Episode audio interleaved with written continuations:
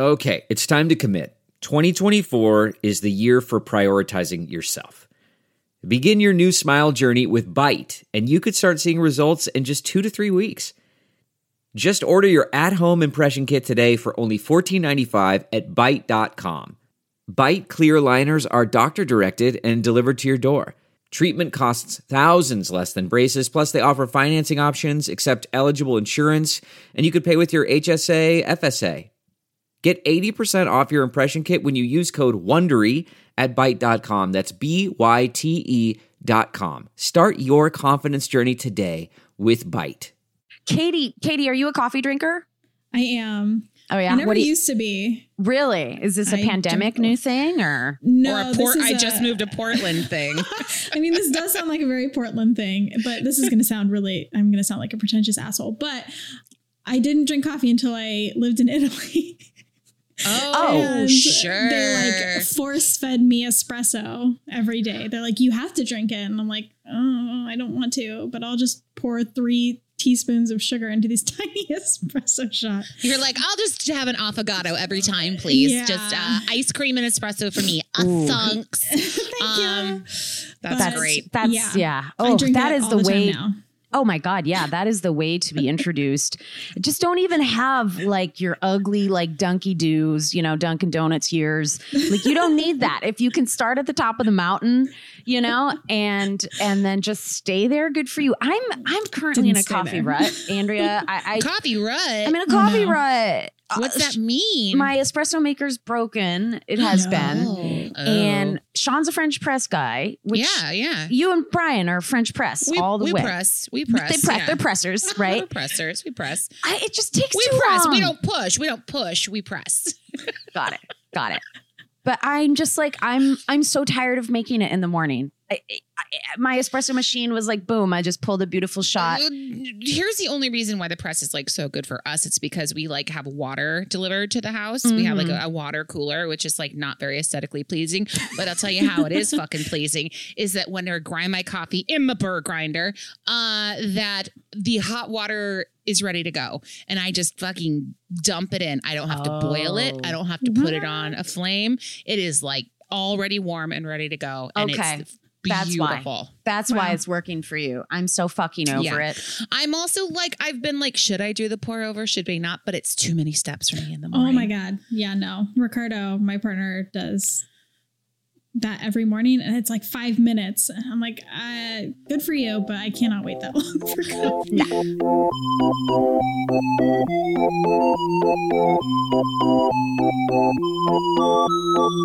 Hey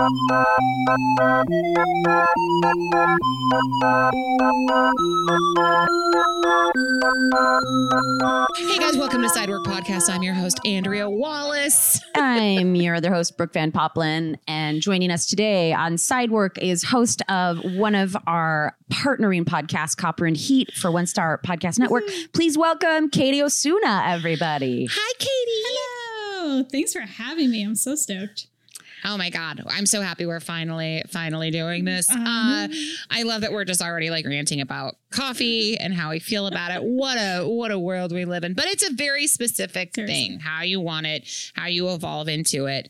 I like my coffee how I like my coffee. The Well, end. and as much as you know, like during the pandemic and quarantine, one of my one of my few little treats and, and ways that I would venture out of the house is like I'm gonna go to the local Mhm. spot and for my second coffee of the day, I can't be seen first for like they don't they don't need to see me for first coffee. You know what I'm saying?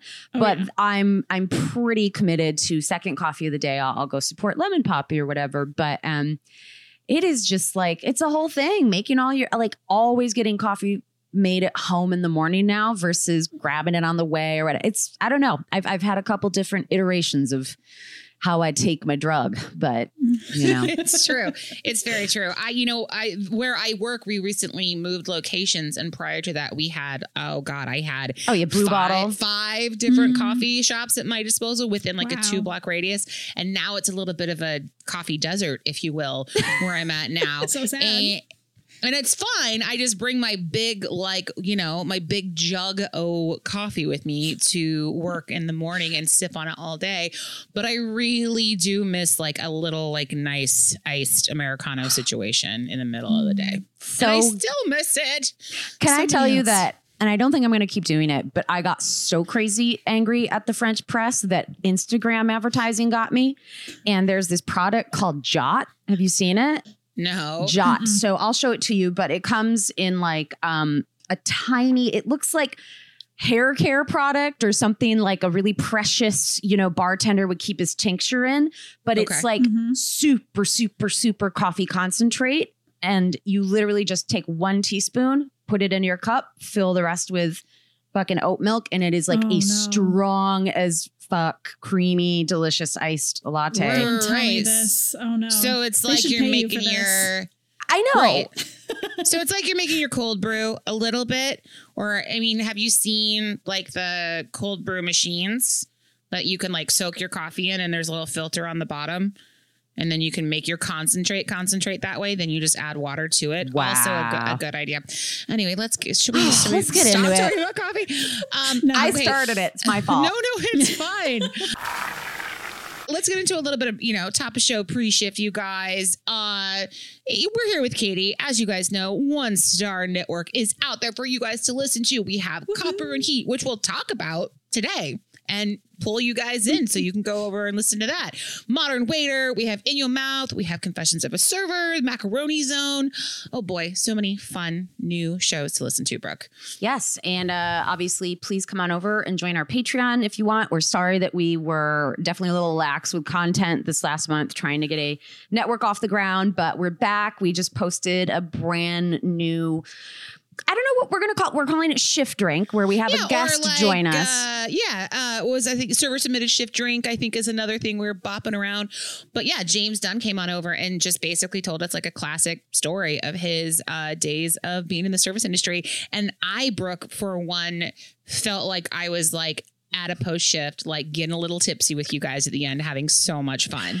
it it brought feels because James and I really, even though neither of us have worked at the spot we were both talking about, I mean, the memories, the time and place, the whole thing. Like we can talk for days about that job we had together. So it was super fun. It's it's like I don't remember most of my life, but I remember all the restaurant stuff. Yeah. That's a fact. It was like anyone who has wronged me, um, Hmm. where it, you know, came to getting tipped or not. I'm like, I remember you. You're burned into my brain forever. Never forget. Oh, can I say uh I went out to eat. I went to lunch on Monday. I Very for exciting. the first I met like a we met other vaccinated people and we sat and we had a meal outside Wow. and it was lovely. Um but the place that we went to it, I was just like, you guys are fucking setting yourself up for success. Looks like in the past there used to be like two bathrooms, uh, one male, one female, whatever. But now one is for employees only and one is for everybody else. And I was like, oh God, this is brilliant. You guys are fucking killing it over here. And then, of course, they have like um, two hour limit on bottomless mimosas. And in, in huge letters, it says, like, we'll kick you out if you act like a two year old. Like, they're just, they're not, they're not, they're not holding back whatsoever. Yeah, Kate, Katie, what's the temperature? Have you felt safe venturing out in Portland? I haven't gone and eaten at a restaurant yet in Portland. We've been here for two months Yeah, now, I yeah. think. And we've like gone and gotten takeout and stuff, Totally. which has been great. But I'm getting vaccinated next week and I am Oh, so fucking excited to go and sit on a patio and eat. Yeah. I can't wait. I cannot wait to have somebody else cook and it like bring it out to me fresh from the kitchen. Oh my God. Yeah. Here's a fistful of money. Thank you for everything. yes, yes. 50%, 60%.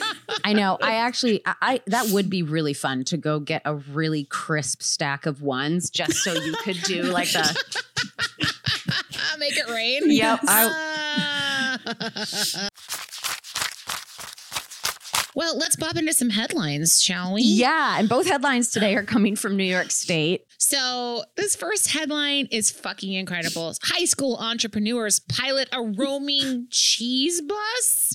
Yes. Okay, so essentially, these two 17 year olds um, had to come up with I like this a business as you do in high school. You have the classes that you take where you're like, come up with a business. Will it make any money? Will it not? And again, this they're upstate New York near the Finger Lakes, and they were like, huh. I wonder if people would like want cheese if we go around on our bikes or get a bus because we're in a wine country and people like want cheese with their wine. So maybe we should just drive around and sell cheese to people. And what I say is, why didn't I think of this? Ah! I cannot. dream.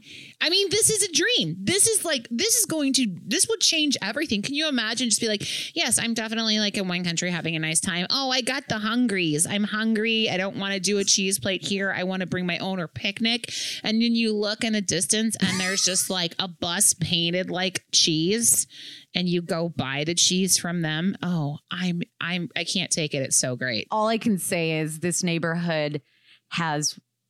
I know this is such a cliche, but it's just such a serial killer ice cream truck over here in Glassell Park. And literally, the truck only has Christmas music. So it's playing like Oh Holy Night while it crawls through the neighborhoods. Uh, there is an ice cream truck in my neighborhood that does that in the middle of the summer. All they have is Christmas music. it's I'm just like, can we all get a GoFundMe together for a new soundtrack for this? You know, but so the idea of a truck roaming through and I mean, if they're good, smart, entrepreneurial, you know, high school seniors moving on with a big business, they're going to have a, a range of prices. If you just want a wedge, you know, something, and they should have like little accoutrement that, you know, if you need like a tiny little cutting board. yeah, absolutely. Oh. I, do you need like do you yeah, do we have wine openers, artisanal sodas? They're going to an entrepreneurial competition in Tennessee. That is- uh, Wow. in June that they could win five thousand dollars. And I tell you what, if there was a cheese truck, I would chase a cheese truck down the street. The way ca- I scream for cheese, I do. Um, yeah. I wheeze for cheese because I run and I'm like after I'm done running. So I'm wheezing for ch- I wheeze for cheese. You get it, Brooke? I, I get it. It's it's the high cholesterol because we eat too much cheese. It's It so also good. messes up your bronchial uh, area. Uh, but we're so excited. We want to follow this story as it goes. But yeah, it sounds like if they can get this plan, you know, hatched, that they want to establish multiple cheese trucks across the Finger Lakes region, and then you call Old Brooke and Andrea, and we will franchise a cheese truck over here. Hello, I'll drive a cheese truck. Truck, truck. I know. Is that what I are we back in the part of the pandemic where we're considering opening a food truck again? Because that was early pandemic for me. I was like, I think we're going to try and start a food truck. I don't fucking know what to do with my life. I don't know. And now we're back. Probably. I mean, you could sell cheese and then you could have specials. Like you could do a cheese, have your cheese always and have like the refrigerated picnicky section, but then be like, guess what? We also got a coney dog today, which is super easy to slap together and have specials. Katie, that Katie, would Katie go will help us. Katie, she's right there with us. I know. And there's no way that something like that wouldn't succeed in Portland. Are you kidding me? Oh my god, yes. Like, Just like and park I'm it also outside Bay of the park. Area. Like Oh, Bay yeah. they would go fucking crazy for that. And like the little, have you seen those little cones, like the paper cones with the meat, sliced meats in there too? Like do a little Yes. charcuterie cone. Yes. Yep. Yes. Oh my Those god. give me like Italy feels like the cones that have all the little fried seafood in it. Ooh, that you yeah. just eat it with a big toothpick. You just Mhm. put that big Mhm. toothpick for the charcuterie in there, ready to roll. Wow. These high All school day, kids got to day. come to the West Coast. It's it's time for trucks to have things I actually want to eat. Yeah. It's time.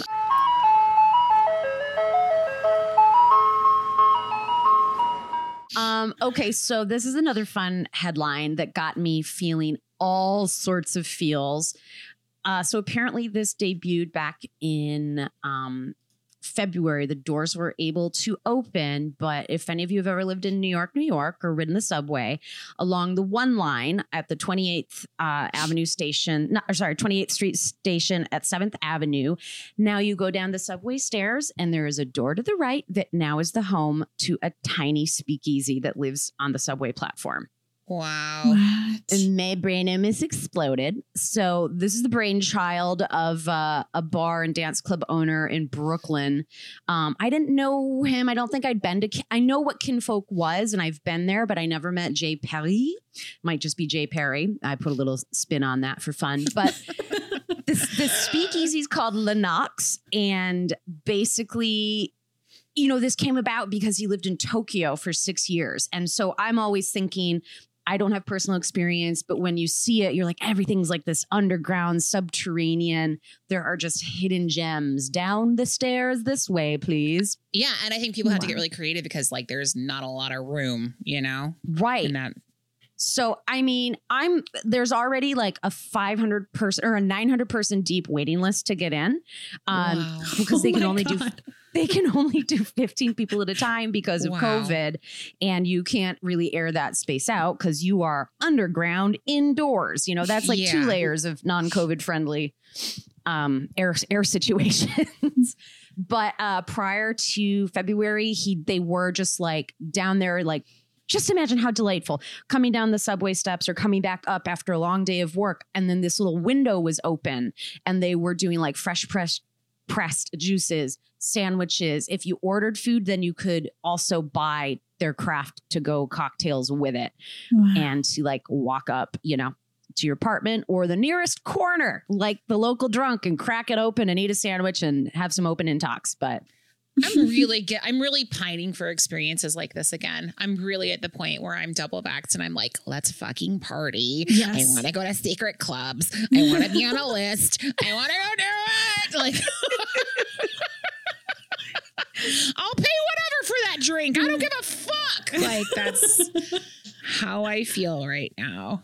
Yeah. Uh, Um, how Yes. fun! How fun! And I love, like, I- hopefully more will spring up. I mean, this Ah. reminds me. I love. This reminds me of like during like the club kid days when they would go like turn a subway car or a train station like into a rave. Like those are the feels I'm getting from this speakeasy. and it's honestly to me, I'm like, how has this never?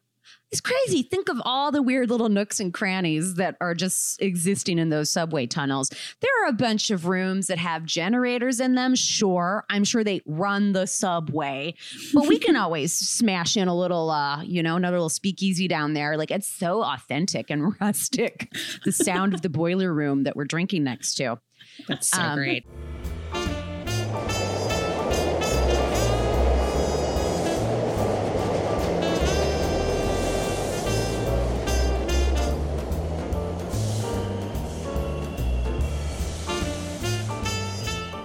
Little follow up uh, headline to our 24 hour diners uh, episode Oh, interesting. last Okay. week.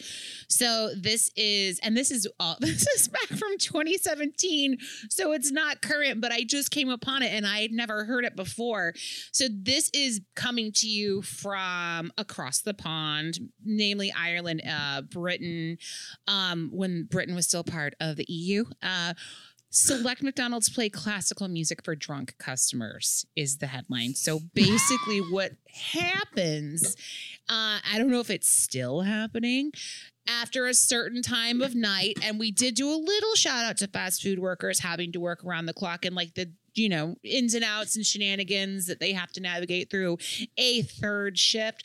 Um, but you know, for people getting so goddamn rowdy and being so wasted in these McDonald's specifically, they would pipe in Bach, Mozart, chill classical music in hopes to literally tame savage beasts, drunken savage beasts who want French fries and Big Macs at 3 a.m. Uh, which I thought was pretty amazing information to know and thought that everybody else should know it too. did did you have a 24 hour hang back in uh back in the day, Katie? Taco Bell. I'm trying to think like I'm trying to think like when what talk I feel like of course I'm thinking of like high school me sitting Totally. in a Taco Bell parking lot. Or think, I mean, which is who hasn't been, who did Dead last night? Me. It was Del Taco, that We all know I prefer Del Taco. But um, That's fair, fair. it's very fair. Or like I'm thinking of like, we just closed down service, Katie. Long night of, you know, getting some tickets in the window. Where did the where does the chef go for the late night grub? I'm, God, I don't even. There was. So the most recent place I was working at, I guess the second most recent, was in Los Gatos, California, and so there's like not a lot open late. It's like the bar where there's no food, and Jack in the Box, which is honestly where I would stop on my way home, not eat for 12 hours, and Right. slam back about 4,000 calories of Jack in the Box. on Oh Yep. yeah, you're like, yeah. I'm just gonna have all apps. Yeah. Cool. yeah, some tacos, some jalapeno poppers, just everything. Anyway, so like, I'm trying, or like I would eat a bunch of Trader Joe's frozen shit when I got home. There you go. Yeah. So, like, well, yeah, there wasn't a lot. I'm telling you, like the, the 24 hour place that has a decent bite to eat, it's it's a brilliant business plan. So Mm. um we'll want to move into some server Submitted stories.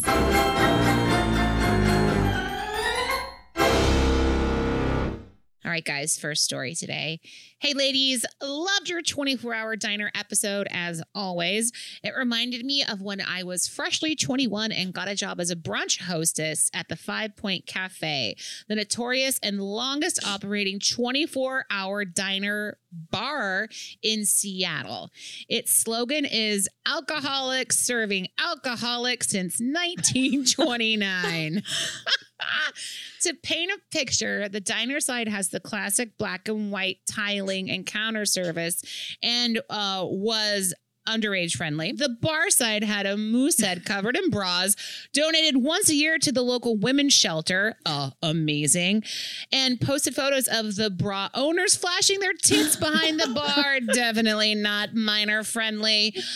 Because of Seattle liquor laws, the bars would close from 2 a.m. to 6 a.m., and all the drunks would funnel over to the diner side for tater tots and cheese curds. What a magic magical place in some respects.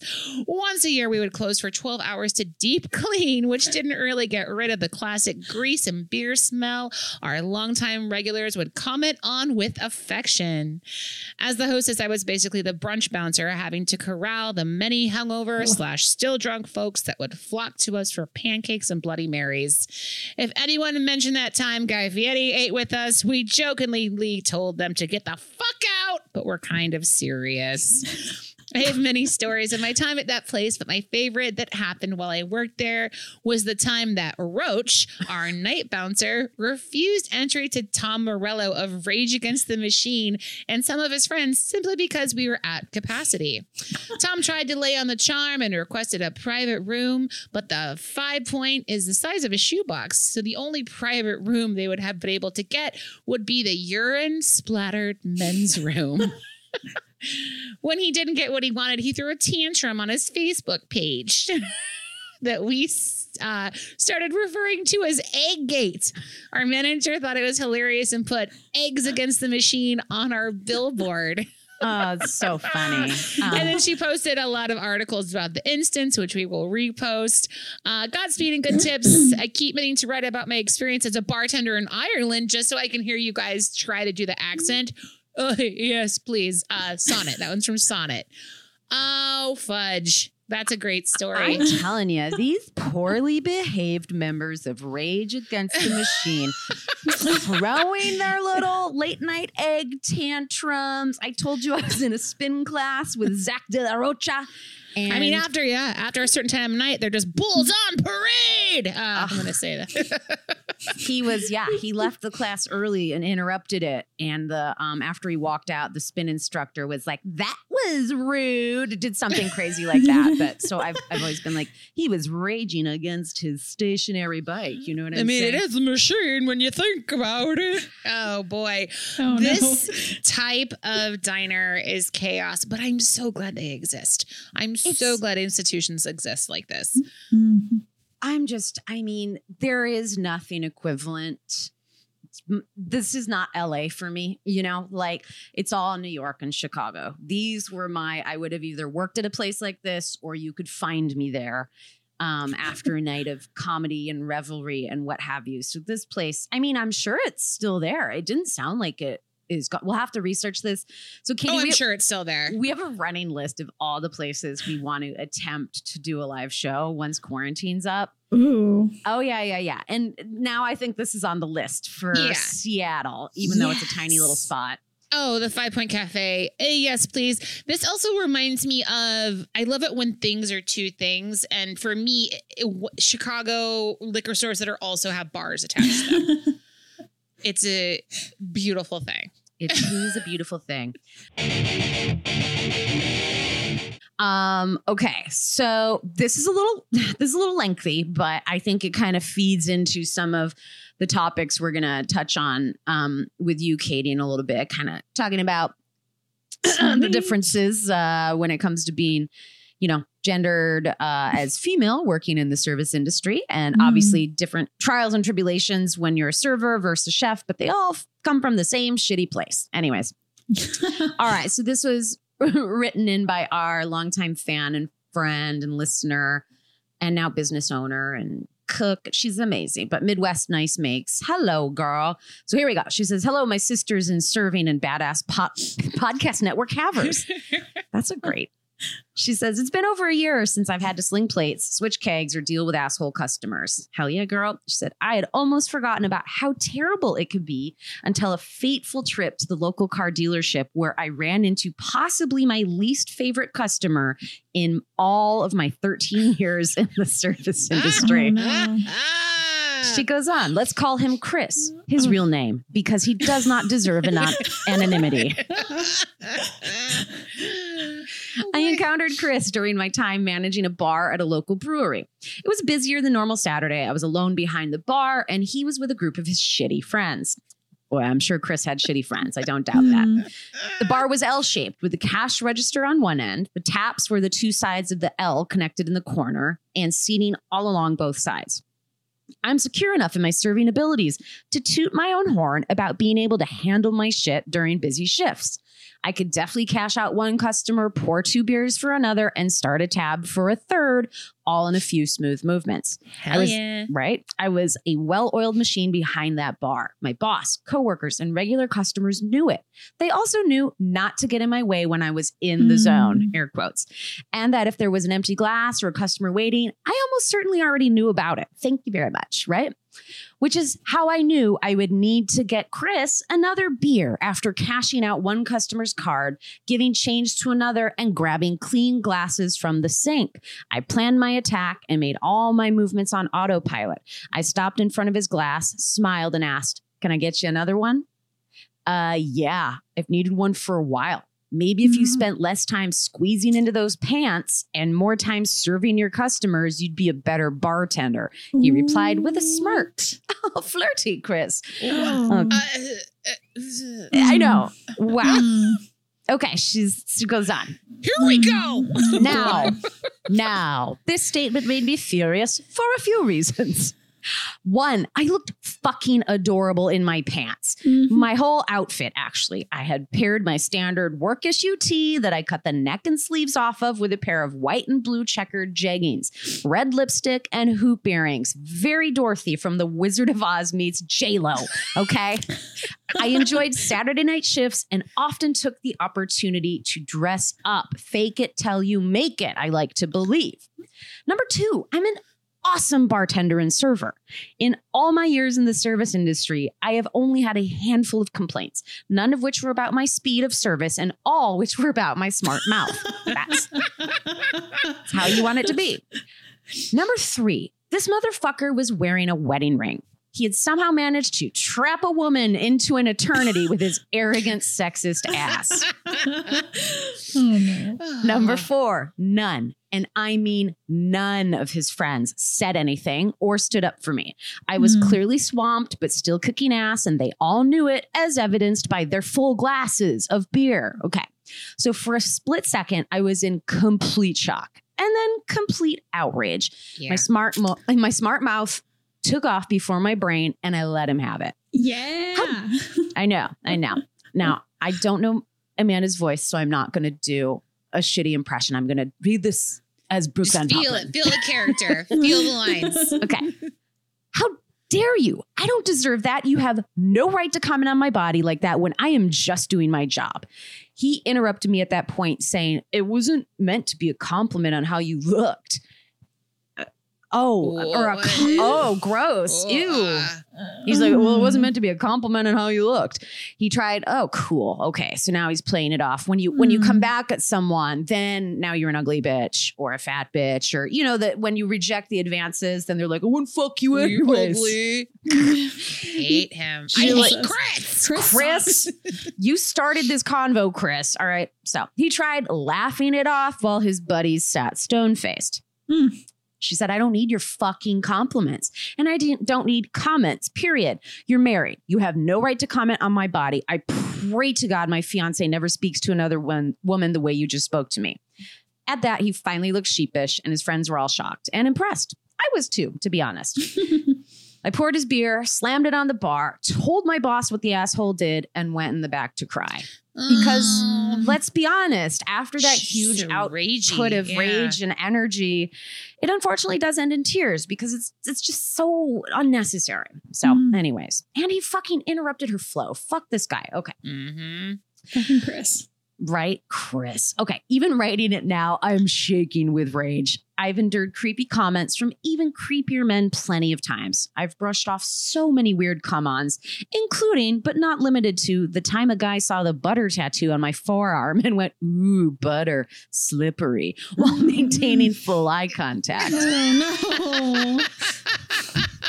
But this one just really struck a chord with me. Of course, it didn't help that this dill dillhole had been in the brewery before wearing horrible racist and offensive pro-Trump paraphernalia. Gross. She's like, I should have known he was trouble. Mm. Thankfully, the story has a hilarious, if not happy, ending. After crying it out, I collected myself, told my boss I would never be serving him again, and went about my shift. Few weeks later, he came in during a slow lunch, sauntered up to the bar, hands raised, I promise to behave this time, with another shit eating grin. Oh my God. Chris. I smiled in return, told my boss I wasn't serving him, and walked into the back. I called my then fiance, now husband Seth, who miraculously had the day off and was only 10 minutes away. He's back, I said. Seth arrived in about five minutes. Wow. When I saw all six foot three inch, 300 pound corn fed farmer, motorcycle riding, long beard having of my betrothed come through the door, I knew it was safe to come out of the back. I hugged him, kissed him, and got him a beer. He walked over to Chris, who already looked a little nauseous, and leaned down so only the three of us could hear. Chris or her, uh, Seth said, If you ever speak to my fiance that way again, I will unscrew your arm and beat you with it. Was all Seth said before moving to the other end of the bar, taking a seat and ordering lunch. Oh, good God. Okay. And that's all he had to say. Chris spent the rest of his lunch trying to avoid eye, contact with Seth and trying not to cry, uh, you know, by the looks of it. He silently ate, paid his bill, and left with his tail between his legs. Good. And the rest of my time there, I never encountered him again. And thankfully, up until last month, I hadn't seen him around town. It should come as no surprise that when we entered the car dealership at the same time, he wasn't wearing a mask while Seth and I hmm. were. Too bad, too, because if he had his face covered, it would have been way less obvious when he noticeably paled after making making eye contact with first me and then Seth. it could have been my imagination, but he may have also clutched his arms together when Seth got closer. I'm proud to say that I married a man who stands up for me, for other women, and doesn't think he's too manly to wear a mask. Thanks for reading this email. I know it was long. What can I say? I'm a middle child who loves a captive audience. Hello, sister. Keep up, keep up the great work. Godspeed, good tips, and good health, Amanda. And P.S. Gentle reminder to all who listen to wear a mask when going through the drive-through. Mm-hmm. Yes, of course. The mm-hmm. person in the window deserves just as much protection as anyone else. Your open car window doesn't prevent the spread of COVID. Hell yeah. Yes. Woo, she does it again. Amanda. Oh, we haven't heard from her in so long. What a great fucking story. Such a good story. Fuck Chris. Fuck, Fuck Chris. Chris. That's our takeaway. There is no other takeaway other than don't be a Chris, everyone. Yeah. Fuck all the Chris's in the world. Thank you. I just, I mean, I imagine Chris has a Karen haircut. That's how I'm imagining him. So Fro- Frosty Chris tips. frosty tips, Chris. crispy tips. Um, if you guys have stories, as always, you can submit them to sideworkpod at gmail.com. The comfort of your favorite seat is now your comfy car selling command center, thanks to Carvana. It doesn't get any better than this. Your favorite seat's the best spot in the house. Make it even better by entering your license plate or VIN and getting a real offer in minutes. There really is no place like home. And speaking of home, Carvana will pick up your car from yours after you finalize your offer. Visit Carvana.com or download the app and sell your car from your comfy place.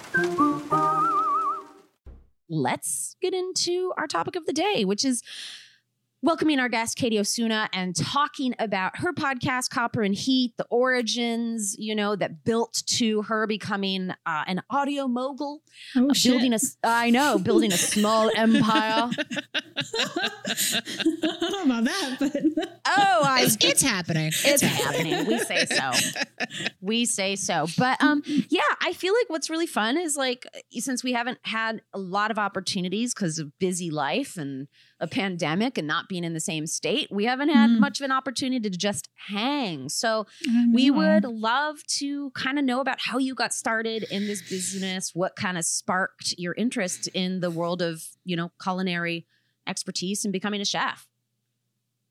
Damn. Yeah, she's like, fuck, okay, where do I She's like, she's like, it's it. She's like, it's in the podcast, asshole. Just listen to my podcast. Just listen to the fucking podcast. No, it's not in the podcast, really.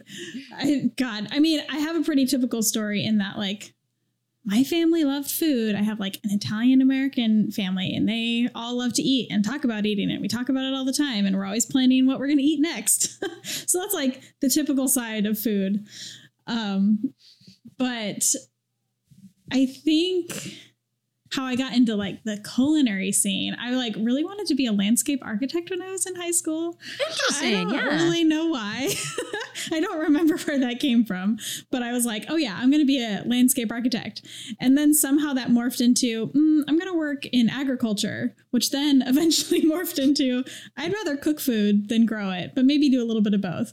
So I don't know. It kind of was a roundabout way. I like started out in college working on some cheese farms. That's how I ended up in Italy, Oh, drinking a lot of coffee. Cheese farms. cheese What? farms, like goat cheese farms. Um, Yeah, because I studied anthropology in college, and so Oh wow. I was like, you know what, I really want to do for my senior thesis? I want to find a way to eat cheese. I'm telling you, you need to mentor these seniors and their cheese With the cheese truck. I know. No, it's a brilliant idea. They really, they really got to do it. If they ever listen to this podcast, hit me up. we'll figure it out. We'll, we'll make a connection. We're, Yeah. That's good. Get real tight with some 17 year olds. So, how old was a cheese farm you were working on? Um, so there was one in Idaho. Like the senior thesis was like, I'm going to compare what it looks like to make artisan cheese in like Idaho, which is where I was from, small town in Idaho, and a small town in southern Italy in Calabria. So the one in Idaho was celebrating like its 25th year, I think 30th year. It was this one woman, Karen Evans, who was running it. Fucking badass. I love Karen. We're still like great friends. She was in her 60s at the time. I don't really know, but um, she had just lost her husband to cancer. And so she was running this thing by herself, just like And- badass, milking 70 goats a day, like twice a day, and like making cheese with like the help of like one other person. And it was just awesome. Fucking love Karen. She's a badass. Um, but then the one in Italy, it had like the business itself had been around for, I don't know, I don't know how long, but not very long. But the family had been on the land for like I don't know, a thousand years Ever. or something, like forever, literally forever. And they like, so I lived, um, I did that WWOOF program, the Worldwide Opportunities on Organic Farms. So like, I just lived there and worked for free. And then they like fed me. And it was just like, it was a wild experience. And yeah, I mean, Italian t- Italian men are the worst. First of all, um, or at least some of them. Some of them are the absolute worst. A lot of Uh, Chris's, but- but, they're yes, but they're like not a Chris's. Christoph. Christoph. Christopher. who really like to uh, pretend that American girls have like a soft spot for Italian men. Anyway, that's beside the point. Um, yeah, so they'd been there forever, and it was awesome, and I loved making cheese and eating cheese and drinking coffee and eating And Beautiful. shitting my pants. Yeah, sorry. Beautiful. So then, so Yes. then you did the anthropology, you did the cheese thing, and then were you just like, "Yep, time to cook food"? I'm like, in, I'm entering into this world. Yep, I I got back at the end of the summer and went and interviewed uh, for my first job in a kitchen because I was just like, I really want to see what that's like. So then I got a job as a line cook. Um, Was this in Idaho? yeah. You were back This is in from Idaho still, Italy. yeah, Okay. in Boise. Um, yeah, so that's where I got my first first job as a line cook. Was the what only type woman. of what type of restaurant was it? Uh, it was this place called Brewforia, and they were like a beer store, purely like beer kind of place. And then they had like gastropubby kind of food. And I mean, they were doing some like fun, interesting things for Boise because like Boise, um, I mean, people just like burgers and pizza there for the most Sure. part. Sure. Especially like, I don't know, this was like 10 years ago. Um, so, but the chef was like, I'm going to do different stuff. I'm going to do some really cool things. And I was like, hell yeah, I love your food. I'm going to go work for you. Um, and he was just like a really cool dude. Um, I really liked him. But during, during my interview, he's like, um, you're going to be the only woman, FYI. Like, you will be the only girl. So, like, Yeah. you Just- better be able to handle it. And I'm like, yeah, I can handle it. Fuck you. I can handle it. I didn't say that, but that was what was going on in my head. But that was the first like introduction into line cook world. Was it was it a good introduction? Did you or were did it you know? Did you feel out of place? Were you made to feel out of place? this is the thing. I all throughout college, this this is kind of in the podcast, but not as much. But like okay. Right. um I had always kind of had that like attitude of like I'm not like other girls. I'm going to be Um, like one of the guys. I'm going to hang yeah. out with the guys and you know do that whole thing. Yeah. And you know, You quickly realize place- how like un- untenable it is. Yeah. It's It's exhausting. like, mm, this it's exhausting, and it's just like, wow, this is just not okay. this is not an okay thing for me to like be sexism basically on myself and to every other woman. Like, what's wrong with being a girl? Um, so that was. I still kind of had that attitude, and so like I got along with the guys that worked there really well. I really Mhm. liked hanging out with them, but as I kind of moved through that and um, started thinking about things a little bit more, I was like, hmm, this is uh, hmm, maybe maybe that shouldn't be the way that I think about things. But at the time, I was still kind of just like, yeah, I'm gonna fit in with the guys and be one of the guys. I completely, I completely, um, sorry, I completely excuse that attitude and understand it. I think as long as hopefully at some point you don't continue to be that woman, um, because I feel like women like that sort of like probably stormed the Capitol, you know, like Yeah. it's Yeah. like Right. you, you just don't Yeah. Right. want to. They're the ones that are like, it's just locker room shenanigans. Yeah, Exactly. excuse all that shit. yeah. excuse all that nonsense to be like no, no no you can actually although it's not easy like they say in politics you can walk and chew gum where you can of course get along with male counterparts and do the male job but still retain your dignity as a woman which is And- you know or woman identifying which you know we're we're, we're doing our part here we're young, talking all the and time I- yeah. and I know that we all kind of like leaned into, into this when we were young. Um, that we see like keeping up with the guys and being a part of it is like. I mean, we coming to their level to be like they have this opportunity and like they get more opportunity and like being like I can handle it. I'm part of this group. I'm fucking equal. It's like when they should all be fucking coming to down to our level or up to our level. I don't I even was know like, how to just you know sorry, sorry. You know what I mean? Like I I mean I think that's what it is. I think it's it's this enticement that they get more than we get. Is that what it is? You know? I mean, I'm just trying to like kind of like break it down in my head about why I, I felt that way. Mhm. That I was like, I can keep up with you guys, whatever. Let's fucking go. I'm not a fucking girl. I, can do yeah. it. You know. yeah. It's like- it, it's just a really interesting time to be alive and to be women in our I, i'm assuming you might be like late 20s early 30s at this point katie 30 exactly. Okay, baby. Yeah. So- you know two decades of women all speaking right now that we've been able to watch a lot of change happen in real Mhm. time but say 10 years ago it was just entrenched in Mm. sexism and it was the normal thing and you just dealt with the culture and so. Mhm. that's why it's very exciting that you have a podcast that you know is exploring it and pushing back as with season one which is be a girl which is you know to- totally all about what we are Be a digging fucking into right now girl. be a fucking girl y'all yeah. Yeah. And like, I mean, we talked about this in the podcast, but it's like, it's not just about women. It's like about everybody. Like, Right. be a girl is not an insult. Being quote unquote feminine is not Right. an insult, or it shouldn't be. Like, everybody should be able to express full range of emotions without being called like some gendered derogatory term. Right, ex- because of exactly or just just the idea that you know that men love to participate in toxic masculinity when it's like Mhm. that's not the truth you Mhm. know i think a lot of men if they had better leaders and better examples which we are continuing to see more of that would appreciate that a lot more and recognize like oh this is how i feel better being Mhm. and you know the pressure's now off me to then punch down on a female because it makes the group and it keeps the status quo totally, happy you know totally. Yeah. Yeah. Not to mention like the cat. There's a definitely a caste system within a kitchen. You know, Mhm. at the Yes, same time, like there's Mhm. different levels. Like you've got your head chef, and it's like, and that's the person who is setting the standard for whether or not this is going to be a toxic, disgusting workplace or a happy, like jovial workplace where everybody's equals and ideas are open and we're, you know, and that's the problem, right? Is Mhm. is, is I feel like chefs these days, males specifically, it's it, it there's God complexes, It- it- you know, that's really what it I'm is. sure- I'm like, i'm sure she's never encountered any of those Never, never, never ever never. I mean, have you? Would you want to speak to that? Like, you know, things you've had to go through, or the stumbles you've had to, you know, overcome, or, you know, I'm sure you've worked for men and and women in the kitchen.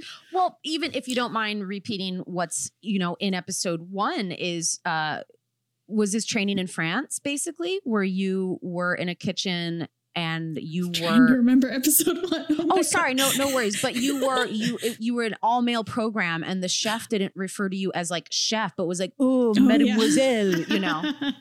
yeah, that was so. I was at the time I was working for Manresa, which is um, David Kinch's three Michelin star restaurant that's in Los Gatos, and Right. so for the 15 year anniversary, we did like a pop up series in France, and so he took the entire kitchen. And um, we went to France and worked in a few different restaurants and did some like fancy dinners and whatever. Um, there's a documentary about it now, actually. Which Oh is. Oh, really funny and bizarre. Um, but anyway, yeah, so I was on the savory side, so I was the only female on the savory side. Um, and there like pastry was um at that time I think only women. But um it was me and a bunch of dudes standing in the kitchen and another like it was after the dinner service and this chef, this other chef from Paris I think he also has a three Michelin star restaurant, and honestly, I've forgotten his name. so that shows how much I care about who this guy is. Seriously. But everybody else was like freaking out because he was some really famous three Michelin star chef. That I was just like, okay, whatever. Um, but what really pissed me off was that he comes in and was like um, telling everybody like, oh, nice to meet you. He was like going around the circle saying, nice to meet you, nice to meet you. And he gets to me and he goes, Catty, ooh la la. And I was just like, oh. excuse me? And i just like i was standing between two mm. of my friends and i just look at my friend nick and he's like do you want me to beat him up for you? And i was just like ha ha ha no. And you just like laugh i'm just like what can i do but laugh at it and be like wow that's stupid and bizarre but whatever but it's just like really insulting because i'm like hmm, Yeah, okay. right. Things things for making me f- Mm, fuckable okay. in the classic French way, asshole. yeah in front of like a bunch of other people and like i should And also had- mention the yeah, entire you just kitchen nailed a dinner dudes. shift with them. I'm sorry, I just cut you off. Oh no, you're totally fine. It was just a bunch of other like it was a bunch of 20 something dudes in France and like I will say this, working or at least being in kitchens in France versus here, it is better here. Yeah. That's- that's what from what I've been able to tell. I mean, there's at least and maybe it was specifically Manresa compared to some other more traditional restaurants here in the US cuz like that I did have a pretty decent experience there. So but it was just like a mm, I mean, you're also going there to learn and get your ass handed to you. You're learning like classic technique and you're learning to make your fucking sauces Mm. and you're you're probably not getting paid a lot like Mm. everybody else and you're just doing the best goddamn job you can like every other peer and then to fucking be put in a situation like that. or not even like be Yeah. learning like she's she came over from the US from a well represented Mhm. you know respected restaurant so it's like we're I'm already established bitch you know yeah. Oh yeah, I mean for sure, but you're you're still there like learning their sure. methods, you Of know. course. Yeah. Yeah. And so it's just like I can't and I won't I will not go off on this, Andrea, but I just can't begin to explain to you how I feel like we've had very similar paths of of me being a you know a, a stand-up comedian Mhm. and being one of three out of a sea of like 150 comedians total when I started in Chicago. And I mean, we were unicorns and nobody could figure out how to treat us. And it was like, how about just treat us like another comedian? Yeah. This is crazy. I I would either be mocked, objectified, pointed out. Like it it just was like, yes, there are times when you you do sort of like, you know, our friend Amanda here handling her shit at the bar. And all Mhm. it takes is like one male completely undercutting your fucking existence yeah. that you can't always respond with toughness and you have to go walk out back and cry. Right. Yeah. And And I don't rely you on know. tips. Like that's a whole other right, bullshit right. system. Yeah. But Absolutely. And I'm glad you brought this up, Brooke, because honestly, any industry you say, you could I just be like, in, insert industry here, and we could dissect how, mm, you know, the male, like toxic masculinity, males taking hold, women not being like, considered equals is affecting that industry and how things are changing but they're still changing. And now what how do you represent gender you know wise? Like that's all that's part of it too. Mhm. um i think there's a lot that we face you know very gender specific problems um, Um, I know. I was going to say, I'm like, we can go into in a minute more about like what you are trying to address and solve with the podcast. But it's like you just saying, like, yes, we are different. It doesn't mean less, but women and women identifying absolutely have special needs. And Andrea and I were like, we don't think we could do a whole episode on this, but we were like, being on the job while you're dealing with PMS and then actually having a period is like, Yeah. it's Yeah. legit. Yeah. Yeah. yeah when you're slammed on the line on a busy saturday night and you're just like oh i'm bleeding all over myself and there's nothing i can Nothing do about can it do. Yeah, and you like can't even take bathroom. Like that was the thing during service. Like I we started at like five thirty and it was nonstop until ten thirty at least. It's just like nope. All right, because I'm just gonna hope that everything's okay. Hope I don't bleed all over everything. Yeah. Gotta love the. I mean, I know you don't wear white pants in the kitchen, but you know, like, but it's like Thank God they anymore. were black.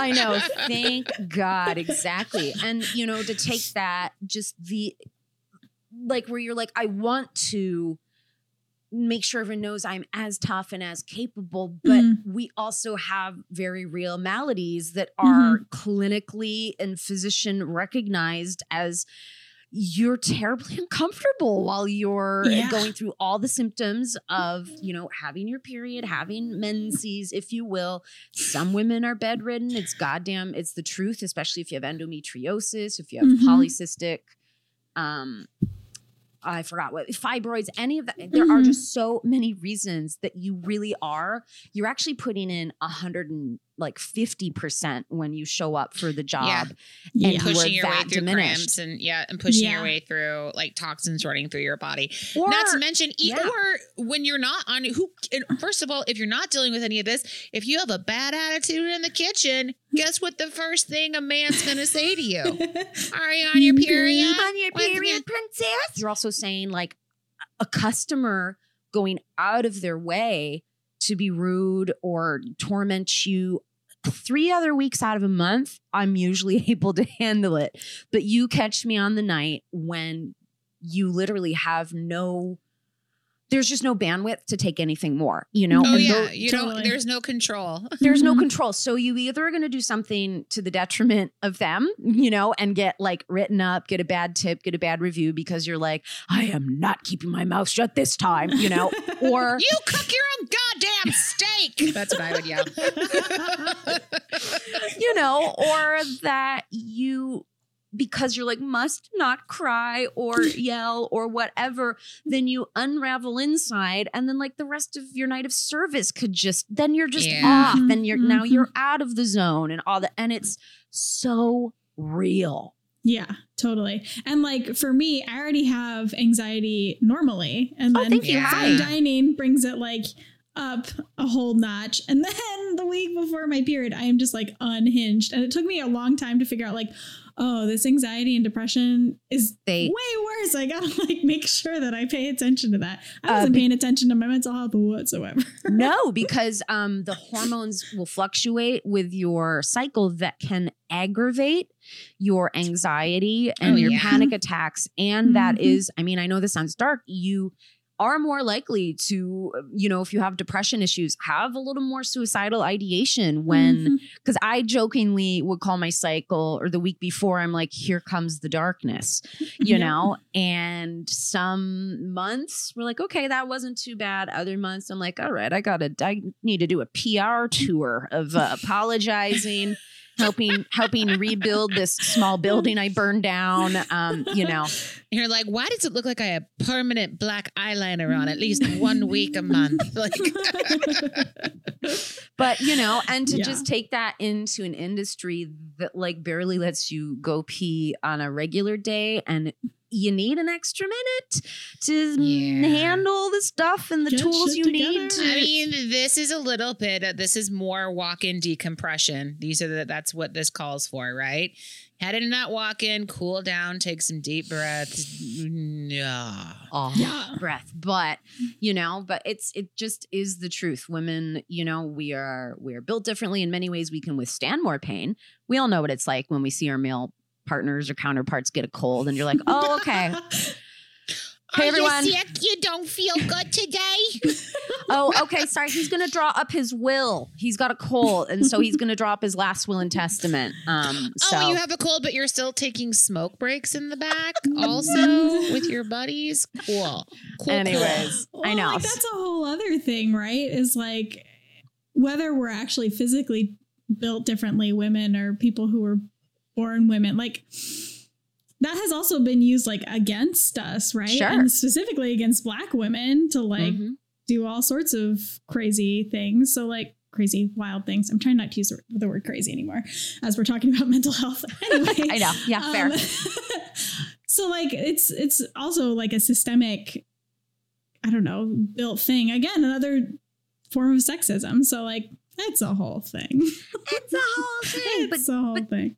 getting back to copper and heat though so it sounds like was there like was there a moment sort of in working in a handful now of these like you know highly finely rated restaurants as a chef that you're was the contest itself with the james beard media um something that inspired you to put something together or was it a pers like a personal experience that made you think i can occupy this space and i haven't seen it done I think it was, yeah, it was, it started out, season one was just a personal passion project for both me and my partner because he wanted to do, he's like the sound engineer, Yeah. does all the music and everything, and he loves that kind of thing. And I was like kind of blogging about things to make myself feel better because I just was like, everything's fucked up. I hate everything. and he was like, we should just do a podcast because then you can like have these conversations with people instead of just like ranting to me about it. Not that he minded me just ranting about it. He's like, Totally. no, But make you feel also- Also, Katie, I get it. He's like, hey, how about you podcast? Huh? How Okay, you give old Ricardo somebody a break. I can't keep absorbing this, honey. Stop putting your darkness on me. don't, don't do it anymore. I can't handle it. Uh, Yeah, so that's where season one came from. But it was cool because I did have an opportunity. I talked to like some different women that I used to work with and um, who I, uh, different men who I used to work with or who were I was working with. And it was just like, it was just really great to have some of those conversations and try and tease out some of the crap that I was thinking about every day as I was like peeling peas or whatever. Like I, because it wasn't any one thing that happened. Right. It was never like, oh, this like really terrible thing happened to me. And like I was extremely privileged and lucky that I never Oh, was sure. like sexually assaulted on the job, like so many Right. women or femmes or like just people in general. And it was just more realizing like this system is not built for anybody that is not a white man. Yeah. Like, Yeah. So like they have built this entire yeah system around them. And so it was more thinking about that and then just like trying to tease tease that out in season one. And then the james beard thing just was like okay maybe i should take this a little more seriously and do this more consistently and make it a real job. It's so cool. And, you know, I think what's really great too is, you know, just which I'm encouraging like all of our listeners, you know, to give season one and then beyond that, you'll recognize the because season two is is about the overhead and then now season three is is more oh, the overhead in restaurants and then season three is you know talking more about how you can build equity and make it a safe space for problem and con you know problem solving and conflict resolution. All these really cool life skills that many of us if we came into the service industry at a young age and stayed in it like we haven't had an opportunity to learn it elsewhere Yeah. Mm-hmm. you know how to Mm-mm. negotiate fairly or to even know that we have rights so there's i think there are three really distinctly useful seasons of your mm-hmm. podcast but Oh, I think what's important too, yeah, is that in season one with Be a Girl, um, you know, you're very quick to n- spell out what we all recognize as women, but then quickly, you know, have conversations whether people are like, yeah, but you're even a tier above because you're a white woman, Yep. you know, and to recognize that there is this trickle down system and that if you are going to just talk about your rights, um, and feminism and all that stuff, that it has to be a broad umbrella that makes sure to lift everybody up of all colors and races and backgrounds and sexual orientations. And because, yeah, we're all just kind of underneath this really overbearing weight of the white male system and economy that's been built. Mhm. Indeed. Yeah. And like that's going into season two. And it's like, I don't know, it was just a really wild time that we did season two because it was all about like different economic and financial issues, right? Because like while we were talking to people in season one, everybody brought up money. everybody Yes. brought up money because it is like, it's just like a really shitty job. Yeah. Like even working in like a restaurant that's three Michelin stars and you know people are paying uh, like a thousand dollars for two people like we were getting paid shit Right. and it's that's just like how it is and again it's the system Yeah. they built up. Absolutely. so What Anyway. I think is so great about Copper and Heat is like our show, you know, we talk about experiences and we never run out of topics to talk about on side work. But like anybody who listens to it who's been in the industry, it's so relatable. It's like it's right back there. And I feel the same about Copper and Heat, but like at a deeper level where I'm I'm there with you. Uh, but with my my eyes so much more open than ever no um, which is great. And even thinking back to like the things that I saw, that I witnessed, that I stood up for, that I, you know, even it was hard to change things back then. And it's still hard to change things now, but to have you out there as a voice and talking to people and hearing about change, like what are you seeing as far as change in the industry so far? oh man jesus uh big question i think i'm really glad that just more conversations are happening I was Yeah. going to say, people- first and foremost, Yeah. like, Transparency. Yeah. And that's like, I think the big one right now is just like people need to start calling this shit out when they see it and thinking about things a little bit more deeply and not just thinking about things like me, how is this affecting me, but like, if we're gonna be like one team, one dream kind of thing, like you should really believe it and really act that way, not just look out for yourself. And like, you know, people haven't called this out. And like I didn't always call it out, right? Like I was in that system and I was doing those jobs and I wasn't calling out the dudes that made stupid jokes or inappropriate comments. And um yeah, I, I'm really glad that people are starting to call things out, but also that there are more leaders who are actually trying to do things differently. And like you said, like transparency is a big one. or just the, the fact that like with your podcast um you being the person who's a calling this out and putting it in a like beautiful digestible well thought out you know listening experience then you're also platforming people who have a really different experience than than you do and that's i think the whole thing we're looking at with all the racism in this country and equity and is like if you're in a position to platform other people that's really really important i think that's more of what i've been seeing in the last few years Mhm. Absolutely. which is amazing or just even something like us being like did you know that your server's a human you Yeah. know here's a Yes. podcast Oh my God, Absolutely. Like for us to be able to amplify the voice of servers out there and and make sure that they're standing up for themselves, right? Like we all just need to be doing this more. Yeah. Like this is a a job and people like to think of it like not a real job. Like when are you going to go get a real job or whatever? It's like that's bullshit. It's bullshit. Like whether or not it's a stopgap, like it's still a real job and it's a lot of fucking work and it takes a lot of skill to do any of these things and I hate it.